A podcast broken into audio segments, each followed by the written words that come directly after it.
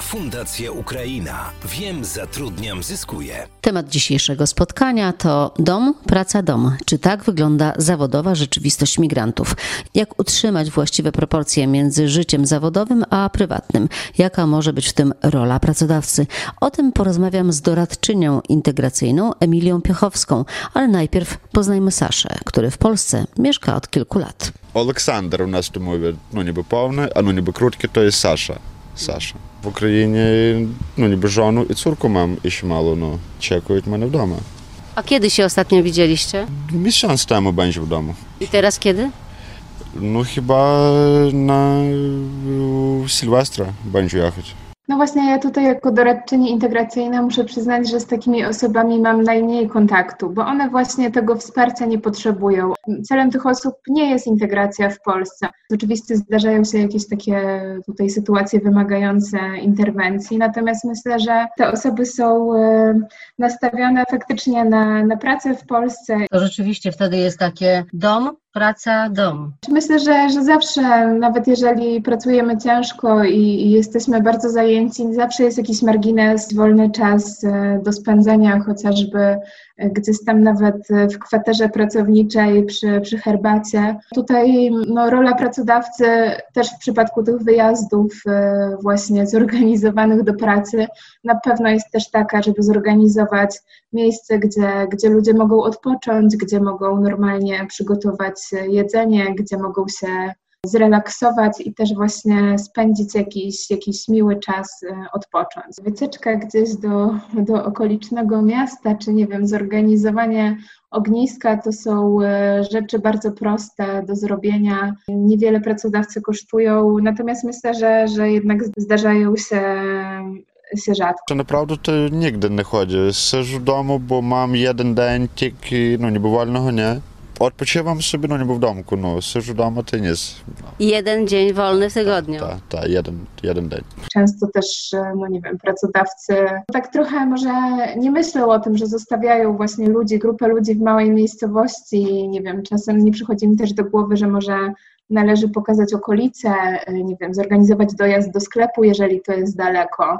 Także na pewno tutaj pracodawcy właśnie jeżeli chcą zatrzymać tych pracowników, jeżeli chcą, żeby oni do nich wracali, żeby dobrze świadczyli pracę, to zdecydowanie powinni też zainwestować, e, myśląc o tych wyjazdach, myśląc o pracowniczych kwaterach, powinni zainwestować e, właśnie i, i w miejsce, i w planowanie takiego czasu na odpoczynek. Katerina przyjechała do Polski z rodziną już prawie dwa lata temu. Pracuje w fabryce we Wrocławiu. Chce zostać na stałe.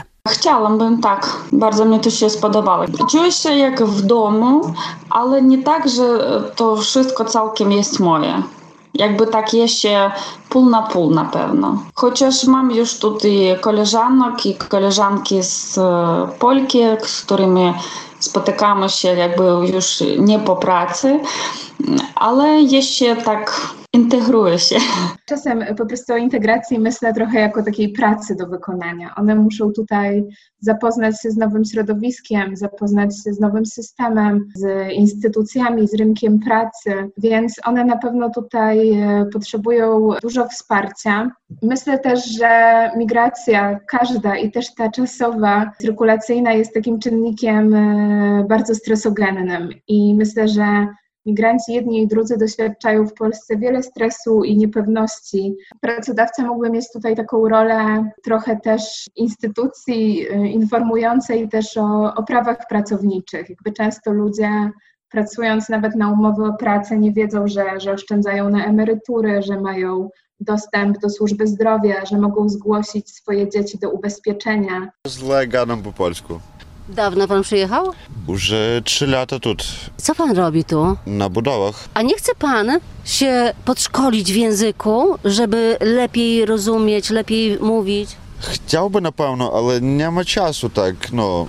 Wszystko w pracy, nie? Na początku to oczywiście jest e, język, to było trudno dla mnie, dlatego kiedy przyjechałam, to za kilka miesięcy od razu poszłam na kursy językowe. To dała mnie możliwość komunikować i rozmawiać. Później poszłam do szkoły policjalnej, uczyłam się i teraz nie jestem przywiązana do pracodawcy. Magdalena Kaczmarek z fabryki Toyoty w Wielczu-Laskowicach przyznaje, że pandemia utrudniła organizowanie zajęć integracyjnych dla pracowników z zagranicy. Jest mniej działań takich integrujących poza pracą. Mieliśmy ogólnofirmowe pikniki. Niestety no, z uwagi na COVID nie organizujemy tych spotkań. Przed COVID-em robiliśmy bardzo dużo. Były lekcje języka polskiego dla pracowników ukraińskich, jeśli chcieli. Mieli to bezpłatnie na terenie firmy. Byli wciągani we wszystkie aktywności dla pracowników polskich. I takim świetnym przykładem są kółka jakości tak zwane.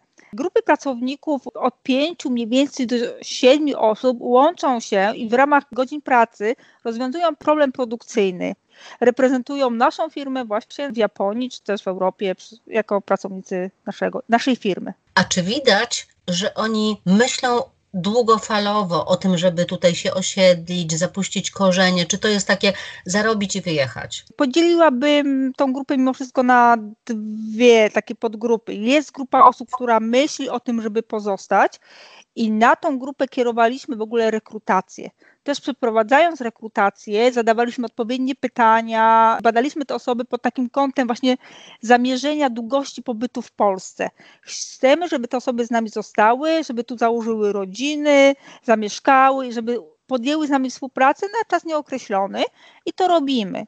Obecnie w, ty, w tym roku rozpoczęliśmy przejmowanie pracowników tymczasowych na umowę o pracę i standardowo dostają na początek umowy na czas określony, po pół roku mają możliwość dostania umowy na czas nieokreślony i do tego dążymy. Czy wy jako pracodawca też szukacie mieszkań, oferujecie mieszkania tym pracownikom, czy oni na własną rękę sobie szukają? W początkowym okresie zatrudnienia, gdy przejmujemy te osoby, umożliwiamy im mieszkania w naszych takich domach, które wynajmujemy, powiedzmy po takim bardziej atrakcyjniejszej cenie. W związku z tym te pierwsze pół roku mają zaopiekowane. Po pół roku te osoby szukają sobie same mieszkania. Ale już y, podkreślę to, że nie wszystkie osoby są chętne do skorzystania z tych takich mieszkań zbiorowych, gdzie w jednym domu mieszka y, kilkanaście osób bardzo chętnie one od początku szukają sobie e, swoich osobnych mieszkań ze swoją żoną, ze swoim mężem, z rodziną, bo oni też przyjeżdżają w parach lub też poznają tu kogoś na miejscu osiedlają się, z, czego my się osobiście bardzo cieszymy. Jeżeli chodzi o szkołę, bo mam dzieci, oni chodzą do szkoły, to jest dla mnie bardzo przyjemne, że i w klasie syna, i w klasie córki bardzo sympatycznie e, rodzice. Oni e, idą na kontakt ze mną, tam jeżeli mam jakiś problem, to pomagają mnie i to jest przyjemnie praca, szkoła, dzieci. Ma Pani czas jeszcze na to, żeby zwiedzać miasto, uczestniczyć w wydarzeniach kulturalnych na przykład? Tak, bo ja nie mogę, jeżeli nigdy nie, nigdzie nie chodzę, to ten czas spływa tak jakby jak jeden dzień.